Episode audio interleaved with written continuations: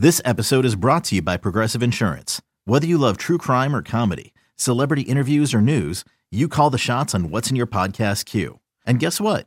Now you can call them on your auto insurance too with the Name Your Price tool from Progressive. It works just the way it sounds. You tell Progressive how much you want to pay for car insurance, and they'll show you coverage options that fit your budget. Get your quote today at progressive.com to join the over 28 million drivers who trust Progressive. Progressive Casualty Insurance Company and Affiliates. Price and coverage match limited by state law.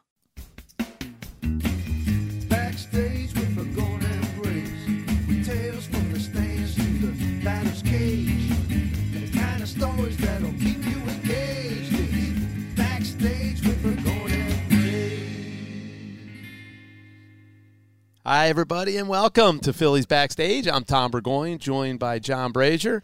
And, John, we have another classic player from the 1993 National League Championship uh, champion Phillies. Well, it's one of our favorite players on the field, certainly around the 93, 94, that era, but also off the field. We uh, get a chance to see him. I get a chance to see him at fantasy camp every year, and I know he's part of the Darren Daulton Foundation. He comes up every year for the great golf event. So, uh, very proud to bring on Jim Eisenreich. Izzy, how you doing? I'm doing great. Then Tom said, uh, classic. Does that mean old?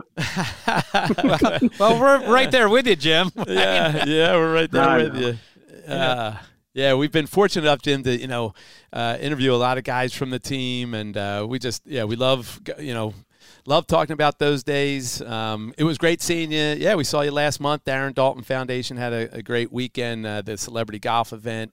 Uh, as well as the uh, the celebrity bartending event, but uh, great that you could come up and um, and be a part of that. Well, thank you. I appreciate it. Yeah. And uh, we'd love to, you know, talk a little bit about, certainly going to talk about the 93 Phillies, but we'd love to kind of talk about your career, fascinating career, Jim. Um, and, uh, you know, um, you you grew up in Minnesota, and uh, just kind of reading your background, everywhere you went, Jim, you hit. when you were, you know, eight years old and playing little league or t- wasn't in t-ball back then, could you always hit? Well, pretty much.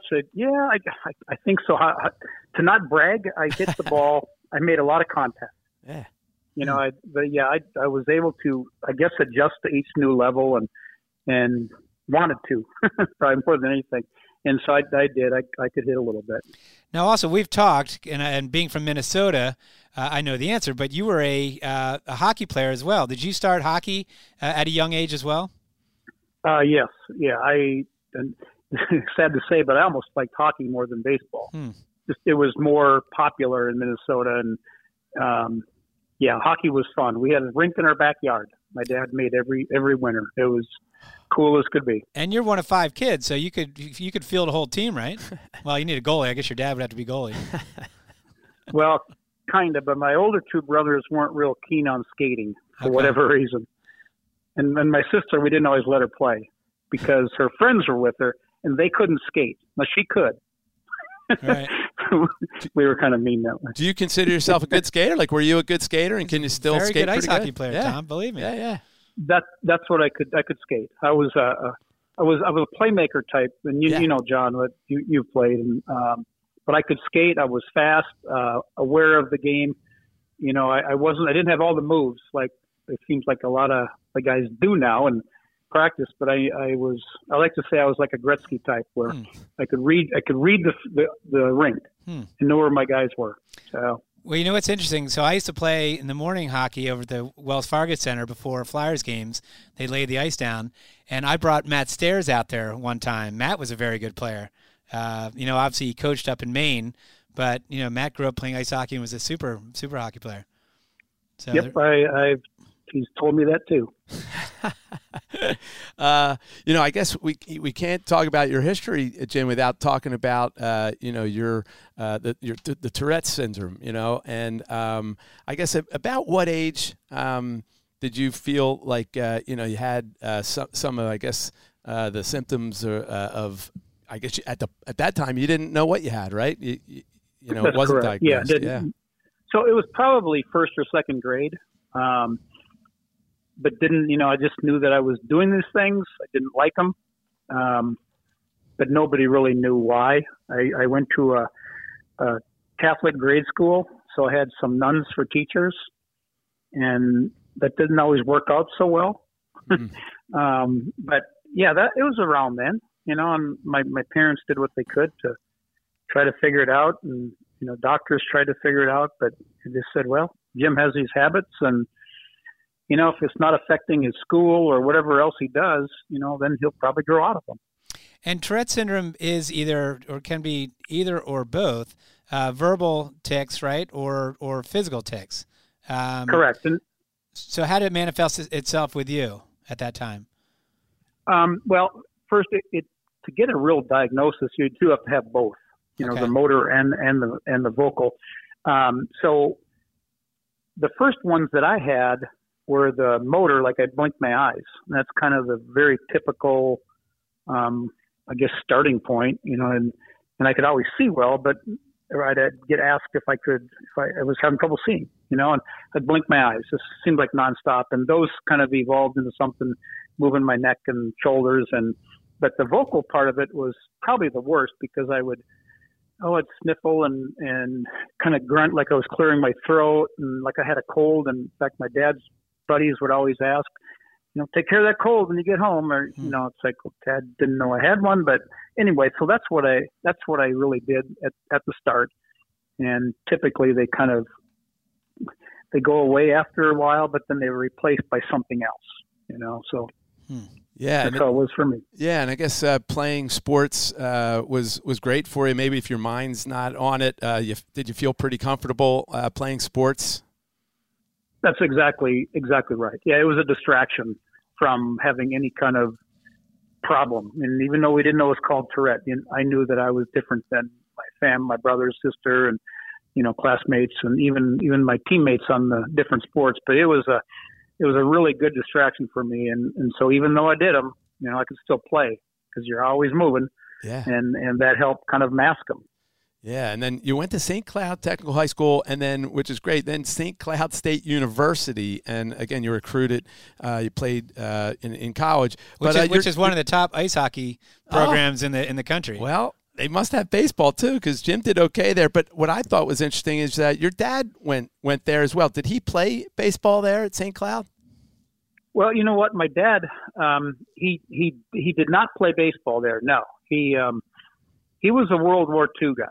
He it was kind of funny. He went to high school at the Catholic school in St. Cloud, St. Cloud Cathedral, hmm. and but he went to, to college at St. Cloud State. But he didn't really get his degree until he got back from World War II, and he he so he never played. He actually played hockey mm-hmm. more than anything and he played slow pitch softball, and you know that was what they did. But he he did not play college baseball. Yeah, he, he must have been excited that you're uh, going to St. Cloud State and uh, following his footsteps a little bit there. And I guess uh, you did okay in college. Jim was uh, Tourette's. I guess you, you uh, were you battling it then too, or uh, did it get in the way of your of, of your career there in college playing baseball? You know, it it, it only got in the way of some of the school um, classes, but Mm. you know, once you get to college, you kind of have mobility because you you don't just have a class, you know, every hour of every day. You know, you make your own schedule and you, you go to a you know a lecture or a lab or you know whatever it is, and and typically, like it was for me when I was younger, there were no seating charts, so I could sit in the back. I was a little more comfortable then, but but there were times when when I was advised to go to the the nurses station or whatever they called it, and because they someone must have said something that he's making all this noise and doing these things, and and so I'd, I'd go and the nurse would tell me that. So how long have you had these tremors? They called them tremors. Well, I don't know. Done these forever. It's I don't know. Okay, you know. So nothing ever really came of that as far as um, medically uh, speaking, but and it didn't really affect my playing ball. I, again, that was a really good distraction for me. I, I loved loved working out, practicing. Of course, we're all inside, you know, in the winter up there, and then just to play was was a lot of fun. Well, speaking of inside, so were were they did they diagnose it as is it agoraphobia, which is the fear of being outside or being in uh, large crowds? Was that what they were? Di- you- Well, I, I, I think over the over the years I was diagnosed with every phobia possible. Right. So agoraphobia, claustrophobia, um, stage fright. Um, let's see what else. I, there's a whole bunch of things. You and, know, and were they constantly like were, were trying different medications with you for these different ailments that they're diagnosing? Like, how did that work? well, I, I didn't get any of the that kind of medical um, help until I got to the twins, and then and that was when I was really having trouble on the field. Right. Up until then, I never had trouble on the field. You know, I just I just did these things, and my teammates would, uh, "What do you do that for?" You know, I don't know. I didn't I didn't know how to answer them, and so I didn't get the medicine help, and really till I got to the to the big leagues with the Twins in '82. Yeah, in '82 And- you make it, and then um, uh, I guess center field too. You, you started center field for that. Were you always an outfielder too, Jim? Yeah, I you know Okay. being left-handed, uh, Yeah. yeah, um, I could run. So uh, that yeah, um, and you know with the Twins in those days, I don't know if you remember, but their owner that was his business. He didn't have have a have a side business, and baseball was his hobby. Yeah, it was Like, Calvin seems Griffith, like right? a lot of them. Yep. Calvin Griffith, that's correct. And I, I was in the right place at the right time a lot then. And we ended up having, I think, 15 rookies in the course of 82 and 83, you know, late 81. Um, you know, Kent Hrbek, Gary Gaetti, Ron Frank Washington. Viola. Yeah. Yeah, well, yep, all these guys. And, and that was the first year of the Metrodome, Jim. That's correct. I was, yeah. And that, you know, is a dream come true for me. Yeah, Starting center fielder, lead Yeah. up hitter. Oh, I'm live an hour north there, you know, and yeah, crazy. yeah. Well, then, then let's go to and you know we'll, I, I can't wait to get into the '93 season. But then, like I guess you had an incident in Fenway where it kind of all came to a halt, where you you went off the field. Um, you know, and, and then I guess later that season you you had another incident. So you know that's where it's really. I just find it amazing that they, that the doctors at that point couldn't couldn't diagnose a Tourette syndrome, because it really wasn't until you were about 23 when they officially diagnosed it as Tourette's. Correct? Right, and and that is mainly because it, there's such a fine line between that and you know behavior issues. Right. You know, trying to get Yeah. attention or or Yeah. whatever, and and there's no physical test for having Tourette. It's really done by observation, and they you know they of course when I got to the twins. They didn't know any of my history. They they didn't know what I was like as a kid. There was nothing to go on, other than what maybe my parents said or what I told them. Um, and so it was just it, it was often misdiagnosed in those days, Right. very often. Huh. So. Well, then you then you go back and forth, and then which I again your story is it's a movie. There's a movie made. I, I can't believe a movie hasn't been made because then you you basically kind of go go back and forth uh, between being on the team and then then you know uh, quitting or, or not quitting, but um, you know stopping baseball. Voluntarily retired. voluntarily retiring yes and then and then you basically spent three years you retired basically you spent three years in st cloud working as a part-time painter you worked in an archery shop played semi-pro i guess was it baseball or softball uh, which is crazy like what you know you don't hear that somebody taking three years off especially after what happened to you afterwards because we all know it from being a phillies fan uh, but that's uh, th- th- tell us about t- taking those three years off and then you know and then basically willing yourself to try it one more time Well, I, I think you've probably heard me say before. One of my childhood dreams or goals was to be normal. Yep. You know, whatever that was supposed to mean, but it, in my mind, it meant that I wouldn't have any any ticks or whatever. You know, the Tourette part of it, and so that was normal to me. And I just um, the the three years out. I I guess when I first had the issues in Boston, and then eventually got to a hospital uh, in Minneapolis, I kind of felt for the first time I was getting the medical help I probably needed.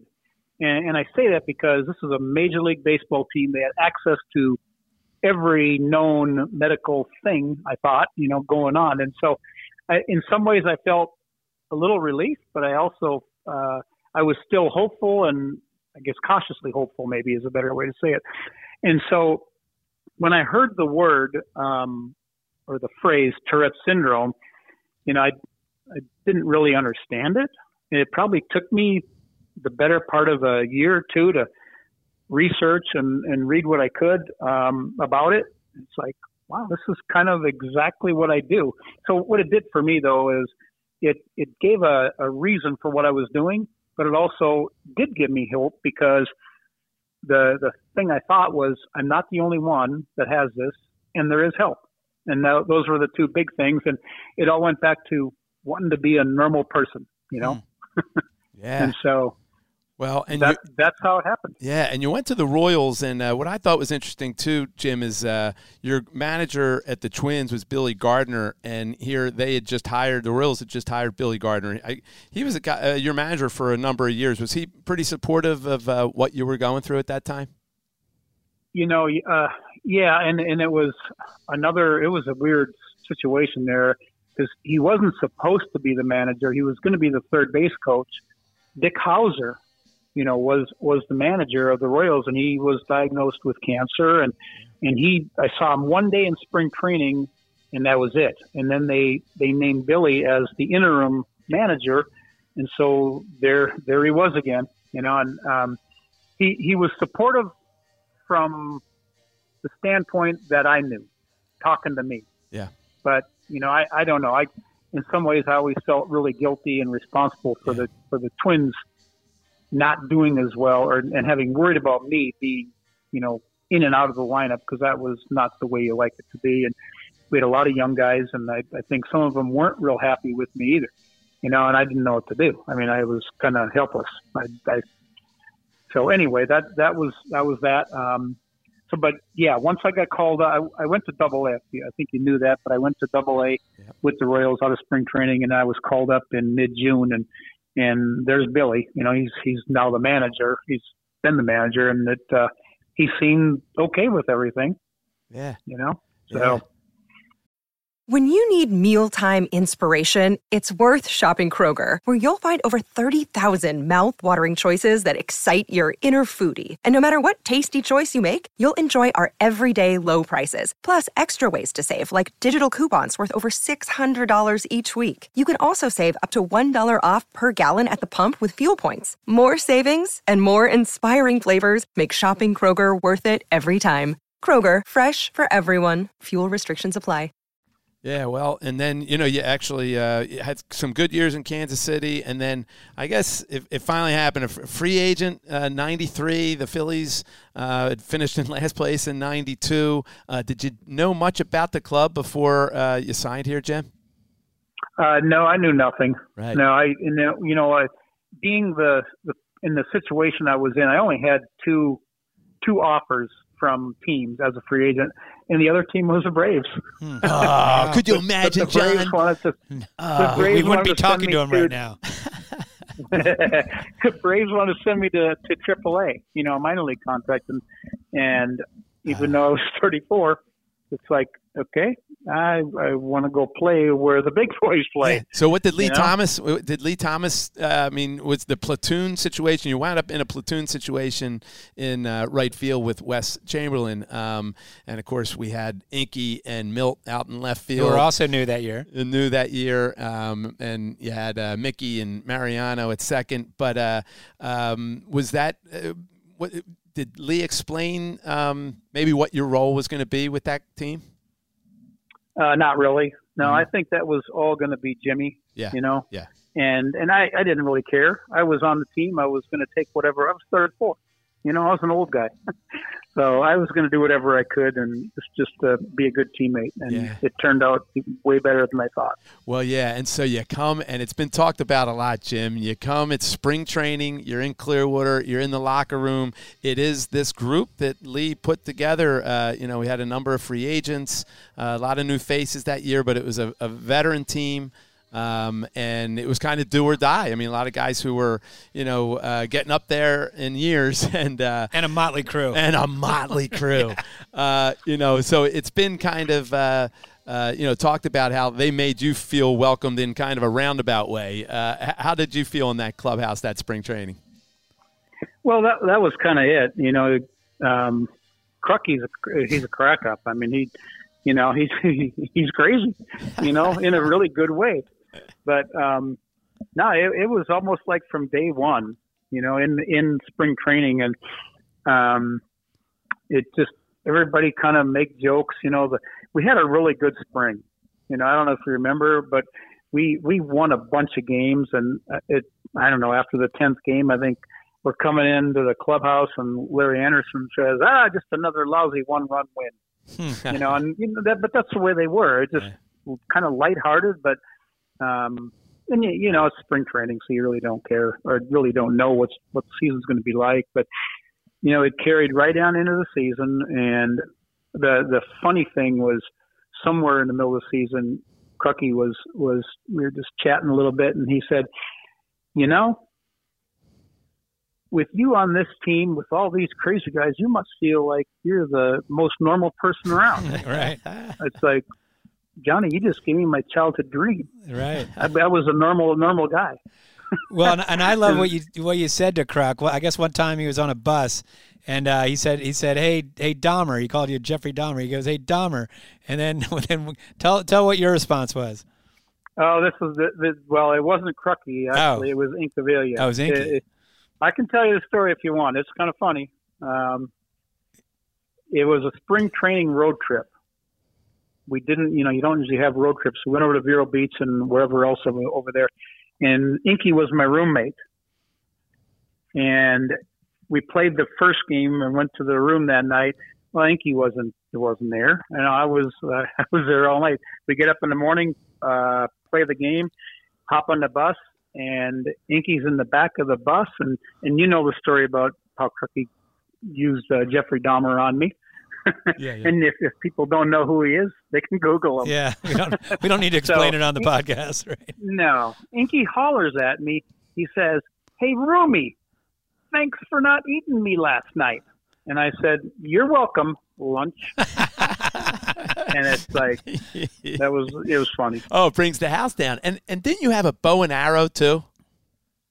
Well, that's where it started. Yeah. My, one of my passions is I'm a hunter and, and I've, I've shot archery. You know, you mentioned earlier that I used to work in an archery shop and that, that was my passion. I did a lot of that and I had a magazine in spring training and I'm looking through the magazine and that's what they had on the page. It was the arrow tips, which are called broadheads. You know, they're, they're razor blades.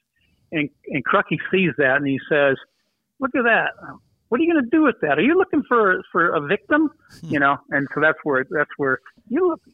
You're kind of like Jeffrey Dahmer, aren't you? You know, that's where that all started. And then I think he says, uh, I think Daulton was walking by, and you might have mentioned, yeah, that's a that's a good target. There's a lot of meat on that one, you know. That's where, yeah, something. I don't. Yeah, that's all good. Well, but it also must have been cool going back to baseball. Is that now you played all your career so far Mm. in the American League, and now you're coming over to the National League. How did you like the National League with your style of play? I loved it. You know, in, in the American League, um, if I wasn't starting, which was pretty normal, I was always a kind of a backup outfielder, spot starter, um, at least with the Royals. And so you kind of go to sleep.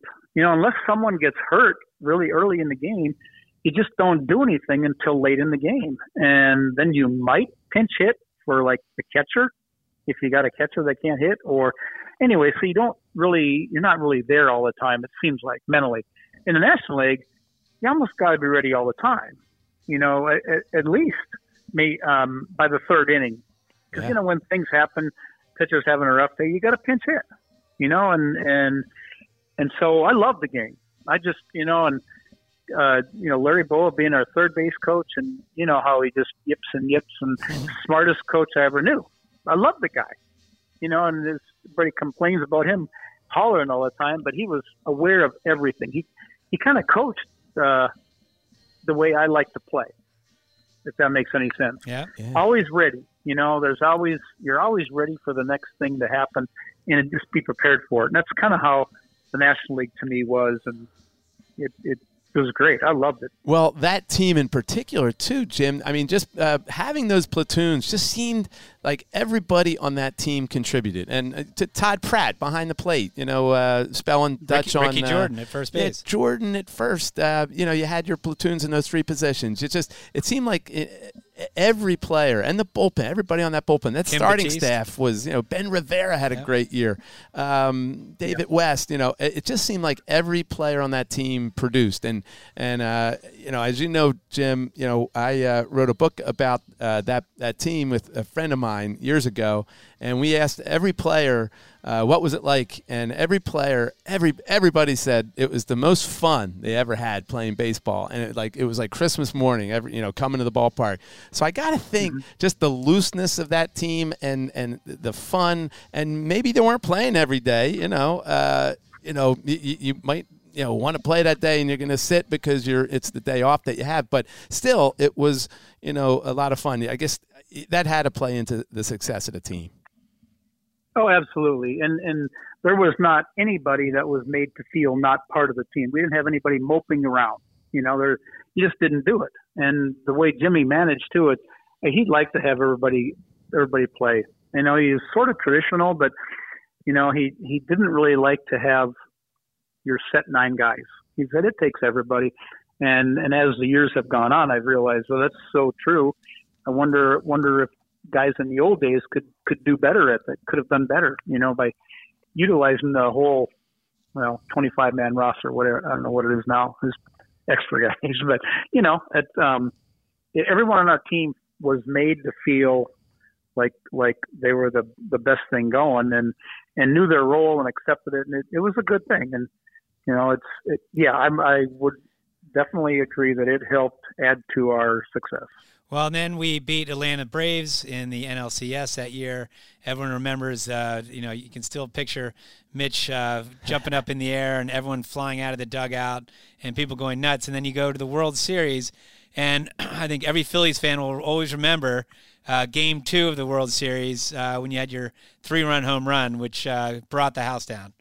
Well, brought Philly Toronto, in yeah, Toronto, yeah. brought brought brought everyone section. everyone in Philadelphia, right, at their home, brought their house down. Maybe not in Toronto. in toronto is we we had the uh, a charter gym you know the front office uh, employees and so we had a couple sections at the uh, toronto dome and uh, oh my gosh that home run i'll remember i'll never forget it you know we went nuts because we needed to win that game we had lost game one right jim and then uh, game Right. two we, we needed that that to come back s- split The 0 2 to Eisenreich.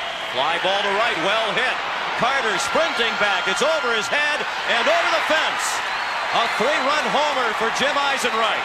And the Phillies lead 5 to nothing. That that was pretty fun. I watch it every occasionally now.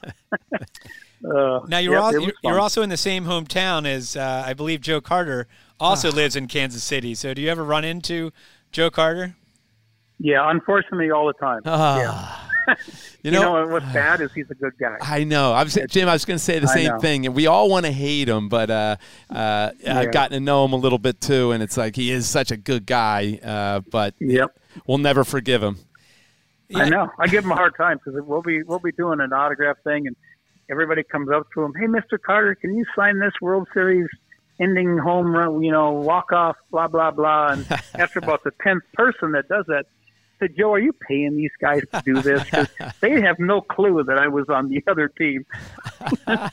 Well, and and then to add to your to your you know S- Cinderella uh, career, which is great, and I mean that obviously in a very positive way.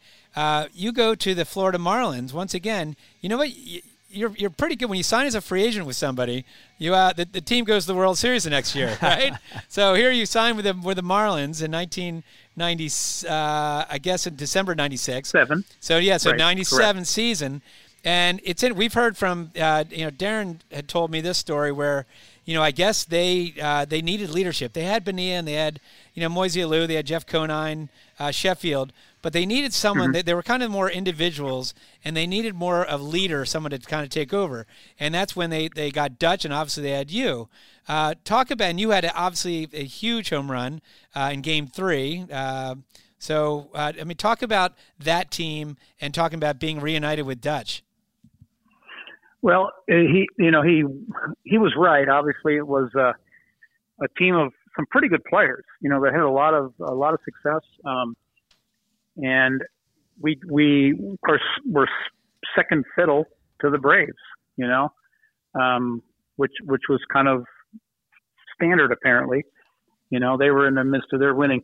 So anyway, um, we're going along, and, and this is going to be the first year of the wild card, I believe. Um, we had interleague play. I'm trying to think of this through. uh, the, Inter- the, Interleague yeah, play had- started in '97. Yeah, I think the wild Yeah, card so started in that'd have been- 97, right? that- Yeah. Yeah. Yep. Yeah, and so um, we needed we needed to have a wild card to be able to get in because we ended up playing played the Giants right away, and then the Braves played whoever else the other division winner was. I forget. Um, and then we played the Braves for the national championship. So anyway, um, when we, we're going along, and the Braves are ahead of us by I don't know six, seven games. It seemed like, and we get to the July uh, trading deadline, and and we signed Dutch, and um, so it was because I, you know, Jim Leyland was our manager. He asked me, he said, "What, what do you think of? We're going to bring Daulton in. oh, he's great, tremendous, you know." And so he's not going to catch. He's going to, you know, use him as a first baseman and pinch hitter, and you know, so no, you, you'll like him. He, he he's he does everything. and so what was funny was when he joined the team, we were in Cincinnati playing the Reds, and the first game that he was at, we lost the game it was kind of a bad game, just stupid. You know, we should have won. We gave it up at the end and lost. And so the, the next day we come back and, and we did the same thing again. We lost the game. It was just played really bad for the guys we. Um, and after the game was over, if you remember the old um, Cincinnati's uh, Riverfront Stadium, the dugout there, um, there was a long tunnel from the dugout up to the clubhouse, a really long one.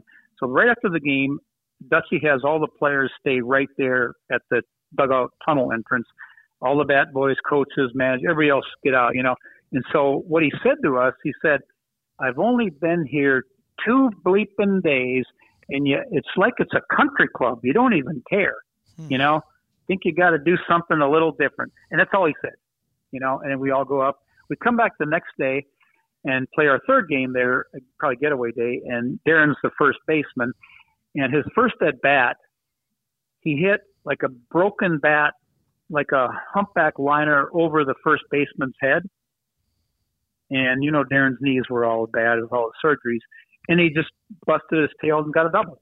Mm-hmm. And I think right there, you know, you had Sheffield and Bonilla and all these guys. Okay, so what he told us last night, he meant it, and that's from then on.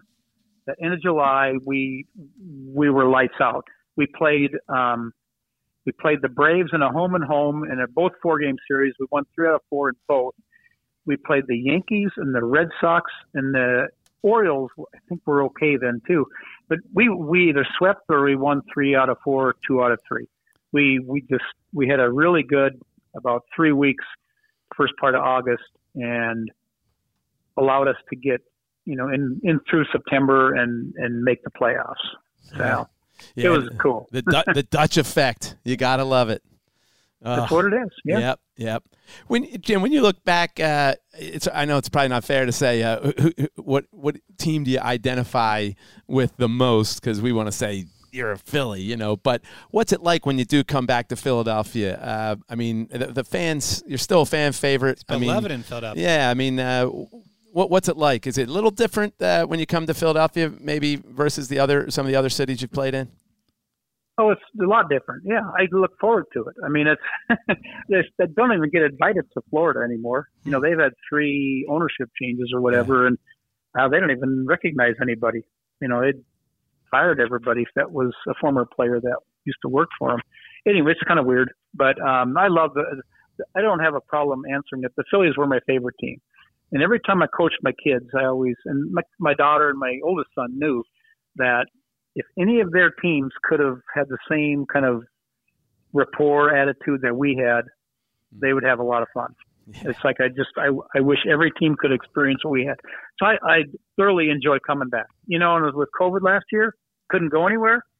I was excited to come to to, hmm. to Dutch's uh, Foundation tournament. Yeah, awesome. Yeah, I awesome. get excited. And I got to say, Jim, too, like, you know, all through the years when you were a Philly, you know, I was down in the clubhouse starting in 94, but I know you always took time all the time with, with other kids and families that, that were going through some of the afflictions that you went through. And you always had the time to be with those kids, which is great. And you've continued this to, to, to this day. You started a foundation, and that's, you know, a lot of your life's work now, post baseball, is for your foundation. Tell, tell the audience about your foundation. Well, we um, you- you're right. When when I got to Philly, and we had started this in Kansas City, the local group had asked me to talk to a couple families, and that evolved into some of the families coming to the games on Sunday, and and then when I got to Philly, they they allowed me to continue that, but then we we started doing it on the road too. You know, when we were when we were on the road, meet meet teams or meet families and in groups, and so um, somewhere along the line there, I just decided, you know, I'd, I, I kind of feel obligated to to help these kids and their families because I was I was lucky. I was blessed that I had a two a second, third, fourth chance to play, you know, and and just it's craziness. So why wouldn't I at least give them the the proper information, you know, where they can go find out what's going on and and maybe hope have them realize that there is hope and these kids are going to be fine. And and so started the foundation in '96. Um, of course, I was still playing, um, but it it's been something that just you know tears at my heart when I see families that are struggling. It's like it shouldn't have to be. And what's happened now? It's been 20 some years later. Um, the second generation or the next generation of families is getting diagnosed, Yeah, and so I, I get calls and emails. It's like, you know, my my daughter worked at a at a store and had someone come in and, you know, um, their son was with them and and and had some ticks and and lady said something. My daughter just you know ca- casually said, "So how- how's how's your boy doing?" or whatever she said, you know. And well, uh, my my dad has Tourette, you know, really, you know. And so then she says, "Here, give him call him," you know. it's kind of cool, Hmm. you know. It's it's very um, gratifying to me, and you know, of course, not about me, but it's about helping the kids. And when you see kids, uh, kids don't even know I played anymore. I'm old, old and gray, and Mhm. but the, but the parents see their kids light up and like parents are are now in in tears because wow Right. we didn't know you know Yeah. so it's cool And then how do how do how do listeners or uh, fans find out about uh, the foundation? well i have a, a website and and i apologize 'cause it's not always up to date and it's it's tourette's.org and i just spell it t o u r e t t e s dot org and you know the the probably the easiest thing to do is just google my name Yep. and somewhere there's going to be information and I eventually get it, you know, and I, I try to make some calls and uh, send letters. I still get a lot of letters. I got a PO box, um, 953 Blue Springs, Missouri. Okay. If you, if, if they want to know that it's, it's all there. It, it's, um, online, you know, um, don't have a phone anymore because nobody Yeah. did a joke about the landline thing. Yeah, we don't no. have those. I, s- I anymore. told Jim, I said we can call you on your landline, your cell. He said I haven't had a landline in years. Uh, also, Jim, you, you played for the, as we mentioned, the Royals, the Twins, and the Phillies, and the Marlins, uh, but you never played for the Jets. But your son was a Jet, wasn't he? Wasn't he? nice tie He in. You was like that? Jet. You like that tie in there? I like it. Your That's son's a Broadway good. star, Nice. correct? That's, that was, that's correct. And West Side Story, huh? Yeah, now you know that was one of the only ones that didn't reopen after COVID. Hmm. And I, he didn't know why. He, he kind of everybody else, every, all the other theaters in in New York, kind of had their reopening date around September first, and they were all notified in the middle of August that they weren't going to reopen West Side Story. I think it's because uh, either director or one of the producers had committed to something else, and I don't know. It was it was a little bummed, but he, he's doing other things, so he, he's doing fine. Yeah, yeah. So Still he's waiting for the next one. I was gonna say, yeah, and there'll be a next one. If he's he was if he was on Broadway, I'm sure there'll be a next one. Yeah. Well, he and he was the big deal, and Yeah. he was a jet. He was his name was the big deal. Nice. Oh, beautiful. Yeah, it was fun. All right, Jim. Well, guess We, what? we were lucky. Yeah, yeah. It sounds like it. Uh, John has whipped out his uh, quiz, and uh, you are going to be quizzed now on your life. So I hope you're ready for it. Eight questions. Eight questions, Jim. Eight multiple questions. choice.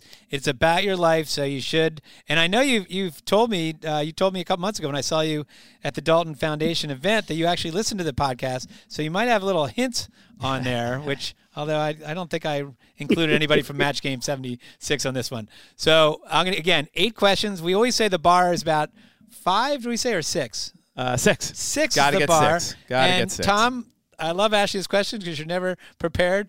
What does he win if he gets six out of eight? Uh, we've been giving out a lot of Phanatic dials lately, and now we can give an original design Phanatic dial because the original Phanatic's back, which we'll talk about a little later, John. But All right, yes, there you go. You're going to get a, a, a Phanatic dial, Jim. Izzy, you're getting a yes, Phanatic doll. All you got to do is get six out of eight. And here's your first question. We mentioned that you went to St. Cloud State, a great hockey school in Minnesota. Which of these celebrities did not did not go to St. Cloud State? So I'm going to mention four celebrities. Three of them went to St. Cloud. One did not. Which one did not? So A is Richard Dean Anderson, who people will remember as MacGyver. Uh, Jim Varney, who is Ernest P. Worrell, says, you "Know what I mean, Vern?" All right. Uh, former NHL player Ryan Malone played for the Penguins, Rangers, and Lightning. Or renowned female wrestler and four-time TNA not women's knockout champion ODB. One dirty. I won't tell you what the B stands for. So, is it Richard Dean Anderson, Jim Varney, Ryan Malone, or the wrestler ODB? I thought you said celebrities went to St. Cloud. It sounds like Jim's the only celebrity. Are they? Are they all is- Yeah, there you celebrities? go. MacGyver, MacGyver's a MacGyver, celebrity. okay, all right. Ryan Malone is a I'm star gonna- hockey player. I'm going to say ODB. No, I threw you off. Jim Varney never Jim went there. Varney. I was trying to think of the most No random clue. celebrity. Yeah, sorry. I've never even heard of that guy before. These ones get That's all all right. right. It gets her easier. Your first professional team was the 1980 Elizabethton Twins, located in Elizabethton, Tennessee. Which one of these mm-hmm. guys was not a teammate on that team? Okay, so you have to go back to 1980. Three of these were three of these guys were teammates. One was not. Okay, A is Gary Louris, B is Jeff Reed, C is Boyce Orozco, and D is Mingo Nunez. So Gary Louris, Jeff Reed, Boyce Orozco, Mingo Nunez. Which was not Yeah, a? Gary, Gary Gary Louris is not a name I ever heard of. Yes, Gary Louris is the lead singer of the Jayhawks, who are from Minnesota. Okay, so you are correct. There you go. Gary Louris is not a teammate of yours, uh, and I love the Yep. Jayhawks, and they're from Minnesota, by the way. So check them out. Uh, all right, you're one for two. Which of these celebrities did not, does not, or did not have Tourette syndrome? Okay, so I'm going to give you four celebrities. Three of them have have or had it. One does not. Okay, American singer Billie Eilish, soccer star David Beckham. Uh, C is actor Telly Savalas, and D is Wolfgang Amadeus Mozart. So you've got Billie Eilish, David Beckham, Telly Savalas, and Wolfgang Amadeus Mozart. Which one did not or does not have Tourette syndrome? You know, I, I it's down to two. Um, gosh, darn it! I, I'm gonna. Who's it down to? Because maybe you get a lifeline with Tom Burgoyne. Well, it, it's between Billie Eilish and um, Telly Sav- Telly Savalas. Oh, I might have just given you a clue right there. Tom, didn't Tom it give him the, I, I don't know. I, I didn't. Uh, Beckham uh, was that. I know. go Kojak. Go Kojak. did you Kojak? Beckham. No, you're going Kojak. So yes, you got it right. Who's the Tom- soccer guy you so- said? it's Dav- David Beckham. and he uh, has Tourette syndrome, yep, huh? Yep. How about that? Billie Eilish, David Beckham, and Mozart all have it or had it, and Telly Savalas is one. So you are two for three. All right. In 1989, you played your first full season as a major league regular, uh, and you won the KC Royals Player of the Year. You beat out Bo Jackson. How about that? Bo Jackson doesn't get beat out very much in, in any awards. Um, which one of your teammates that year was a star baseball player at Penn Charter here in Philadelphia, the same school that Dave Montgomery, Matt Ryan, and Ruben Amaro Jr. all attended. Okay, so do you do you know the answer already? I bet. Yeah. Uh, A is Willie Wilson, B Danny Tartabull, C Floyd Bannister, D, Mark Gubicza. Gooby, Gooby, yeah. Exactly Gooby's always jealous that I went to the Philly. Right. Always jealous. Awesome. Three of four. All right, you're on a roll. You were second on the 1993 Phillies team in batting average when you hit 318. And after reading all your stuff, I think you hit 300 in your sleep. I know, you- I know. I mean, my gosh, You woke up Uh, the and stats are got unbelievable. hits. All right, so who was first that year in 1993 with a batting average of 324? Do you need the, do you need the uh, this multiple choice, or you want to? Here's a multiple Yeah, choice. you better give me. It's it's John give me the John choice. Kruk, Kevin Stocker, the Dude, or Mariano Duncan. Mm, Jeez. 1993. So does the, the number of at bats count? Uh, well, I did have a qualifier of like over 150, so you couldn't have, Okay. you know, like Ruben, Ruben technically I think had the highest batting No, average. Larry Andersen batted Oh, a Larry. thousand. Oh. Larry uh, got a hit in Chicago early in the season. He was one, for one. Was he? All Yeah. right. yeah, and he wondered if he gets another hit, he'll be two hit two thousand. Well, he'd always say he hit, he's a career 300 hitter because he played in three Yeah. decades and got a hit in each decade. yep. So I think Stock had the, the Stock is second- Docker, correct. You are right. Yes. All right, you're on a roll. So. Four for five. All right, you won a World Series with the Florida Marlins, as we mentioned, 1997. Who led that team in home runs that year with 23? Okay, was it Sheffield, Bonilla, Alou, or Conine?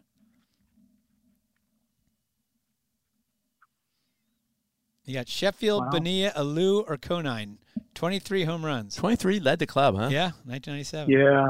Hmm. Yeah, and I I almost don't think it was Sheffield. It should have been, but I don't think it was.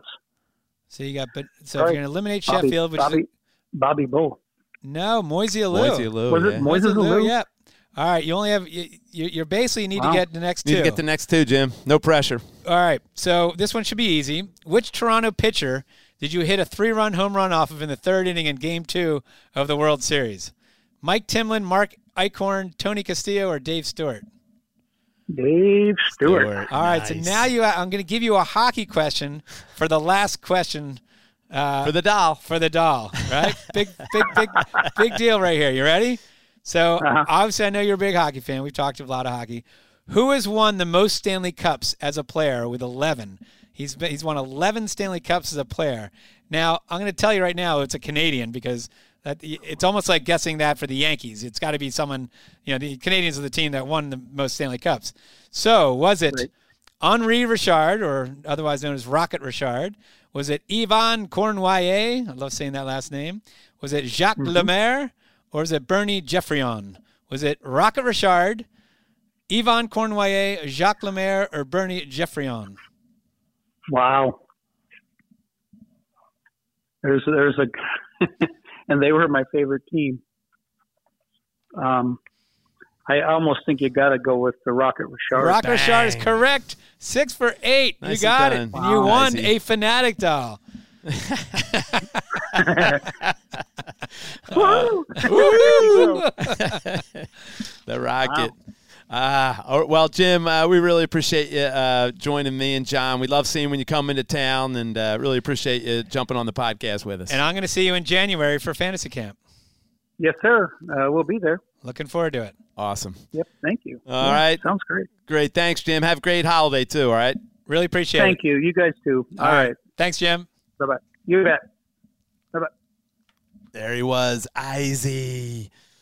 John, it's always exciting, huh? When we're talking to any of any of these guests, but um, certainly with Izzy, it's great. You know, it's- such a good guy. One of the good guys. We always say, oh, "Who's the uh, you know one of the good guys?" You know, when we put our list together, and uh, yeah, it's it's always Izzy's usually number one. Well, I talk about my first year in '94, and I mentioned this when Dave Hollins was on. I said there's landmines everywhere, right? Right. And he was one of the few safe spaces that Kevin Stocker, Mickey Morandini. Uh, I, I didn't know how nice Tommy was green back then. Right, right. You know, he was just intimidating because he's so big. but it was literally Stocker, Izzy, and Morandini were the three, Yeah, in yeah. my opinion, like the normal. Oh, uh, yeah, I think right. But and I didn't know Milt, and I didn't know like some of these guys now. You know them as the nicest people in the Right, world. right. But those three were like my little safe space so that I could ask them a question without, you know, without getting yelled at or Yeah. right intimidated. And what a story, right, John? I mean, I know when we were preparing, we were both looking at each other, uh, you know, earlier in the week, like, man, you know, it, you said it. it. It really could be it's a uh, movie. A It's, movie. someone. I, I can't believe someone hasn't done a movie on this. I I mean, mean, he really. retired for three years, came back. That's Uh, that's in itself yeah, crazy. yeah. And you know, he like say, you know, he, he got bullied. I know he said back then he didn't consider it bullying. You know, just thought it was ah yeah, kids are gonna make fun of me. He almost took it in stride. But uh, hey, the fact is he had he had a lot of lot of things to go through. You know, Yeah, and you have to have an inner drive to Yeah, to, for, yeah. to go through that Yeah. and to, to, that, to achieve the success he had despite you know the affliction that wasn't diagnosed until 23. I mean, that's just truly amazing. Yeah. and it's got to say something about someone's character, his heart, his drive. You know, to be able to overcome that pretty much on his own. I mean, the doctors obviously helped, but you know, he really again didn't get diagnosed until 23. So amazing story. Great story. Well, and I said it uh, during the interview, John. Um, the Phanatic, the old Phanatic's back. The uh, well, he never left. I mean, That's the thing. Never, he never left. left. He just. but- now you explain to me that the I know Charles Dar- the, Yeah. the Phanatic is from the Galapagos Islands. Correct. And Charles Darwin, obviously, you always hear about the all the animals that have just. Uh, it's, it has the most evolved animals, right? Yeah, on, yeah. So all this kinds planet. of different species, and when Darwin went there, he observed them and and came up with a lot of his theories of adaptation and Right. survival of the fittest, and just evolution in general. And uh, so the Phanatic really is a, a product of that. And so you know, a couple years ago, he was going through some of these changes. And we just thought, well, he's evolving. You know, he, he he's a bird, so he's kind of growing these things under his arm. We thought were scales or you know feathers, uh, stars around his eyes. Um, not sure of that. And you know, the bigger the bigger butt. We just thought, well, you know, that's lot of tasty in. cakes or something. Yeah, a lot of tasty cakes. But we thought it was a product of evolution. Well, it turns out He's done the opposite. he's going backwards on the evolutionary scale, John. It's well, crazy. it makes sense because he's eight years old every year, right? So like he never gets any older, and he's always still as immature as a eight-year-old, right? So He's- yes, he's devolving. He's not evolving. that's really plateauing, really. He- He's- but he's devolving in this one. Now he's going backwards. Yeah, Right. he's. Uh, I- shed shed the wings. I don't. th- I mean, I think we don't want to completely evolve. Like you're completely evolved, John. You're a Renaissance man. You are. But you're the height of the food chain. chain you know. But the Phanatic is, you know, a few fries short of a happy meal. You Right. know, and that's how we like it. Like the So- wheel is spinning, but the hamster's dead. Correct. Right. He's going backwards. He's going backwards, right. so, uh, so it's cool. It was really great to see the fans get so excited on social media. Uh, the, you know, the Phillies posted a couple uh, fun tweets, and uh, it's really cool to see fans are so excited to to get the original look back. So, uh, it's like, yeah, it's yeah. like the original Coke, new Coke, Yeah, back to original it's- Coke. it's right? exactly right. We're back to the original. Right. And uh, you know what I did today, Tom? Which, of which I, I uh, you're going to be part of this as well down the road. I got an email from, uh, we got an email from a gentleman who is uh, on a cheesesteak quest. Right. Yes. He's he's he's on his nine. He ate his 962nd cheesesteak today, and about a month ago he reached out and he wanted me to have a cheesesteak with him. I he must listen to our podcast, right? So I said I'm going to be in South Philly on today's date, and he said, "All right, we're going to go to actually it's his favorite cheesesteak place in the area." So I know we have Tony Luke's here and we have Campos, and you know, but but he took me down to Moyamensing. Did I say that right? Yeah. Why am I missing? Why am missing? Yeah, I just lost my credibility right there. he took me Go to, back out to the main yeah, line. he took me to Charlie's roast pork, which I got to say was really good. Pretty good. Yeah. I mean, now, how many cheesesteaks is this guy? that was eating? his 962nd. 900. So I think he wants to have his 970. not 970. one a day. He doesn't eat. no, uh, not one a cheesesteak day, but he has about four a week. But he said Four he a wants to have his 975th with you. Does he weigh 975 no, pounds? he's actually. I, that's what I was expecting, but he's no, yeah, he's right. How about that? Does Good. he exercise or? Sure, he must, right? Huh. Yeah. So, or he might be a little judicious. I don't know if he eats the whole cheesesteak, right? He said he gave, you know, he would eat a cheesesteak and eat half of it and then give the other half to a homeless person or Oh, someone that's that's, nice. you know, someone that's. But how do I figure into that? You're saying he's roping me in. Well, he asked if, if I could do it, and then I and then, he, then I said, you know what? I volunteered yourself. I said, I can eat a cheesesteak. Tom Burgoyne. I'm looking loves, at you. Loves you definitely hey, have eaten hey. a couple cheesesteaks, my friend. Good thing it's not on video. I'm wearing a loose shirt. Uh, Um, it's not that loose. But yes, you are. All right. In that case, you're gonna be you're gonna be hitting the 90, 970th and 975th. So Uh, I'd be happy to do it. Give me a call, cheesesteak man. there you go. I'll eat a cheesesteak with Pappas. is his you. Jim name. Pappas. Yeah. All right. Well, I guess that's a wrap, John. Love having the anytime we get a 93 Philly on here. It's great. But uh, I know we'll, we got some fun guests coming up, and uh, you know it's all good. Sounds good. It's all good. All right. Well, thanks for tuning in, everybody, uh, to another episode of Phillies Backstage, and we will see you next time. Backstage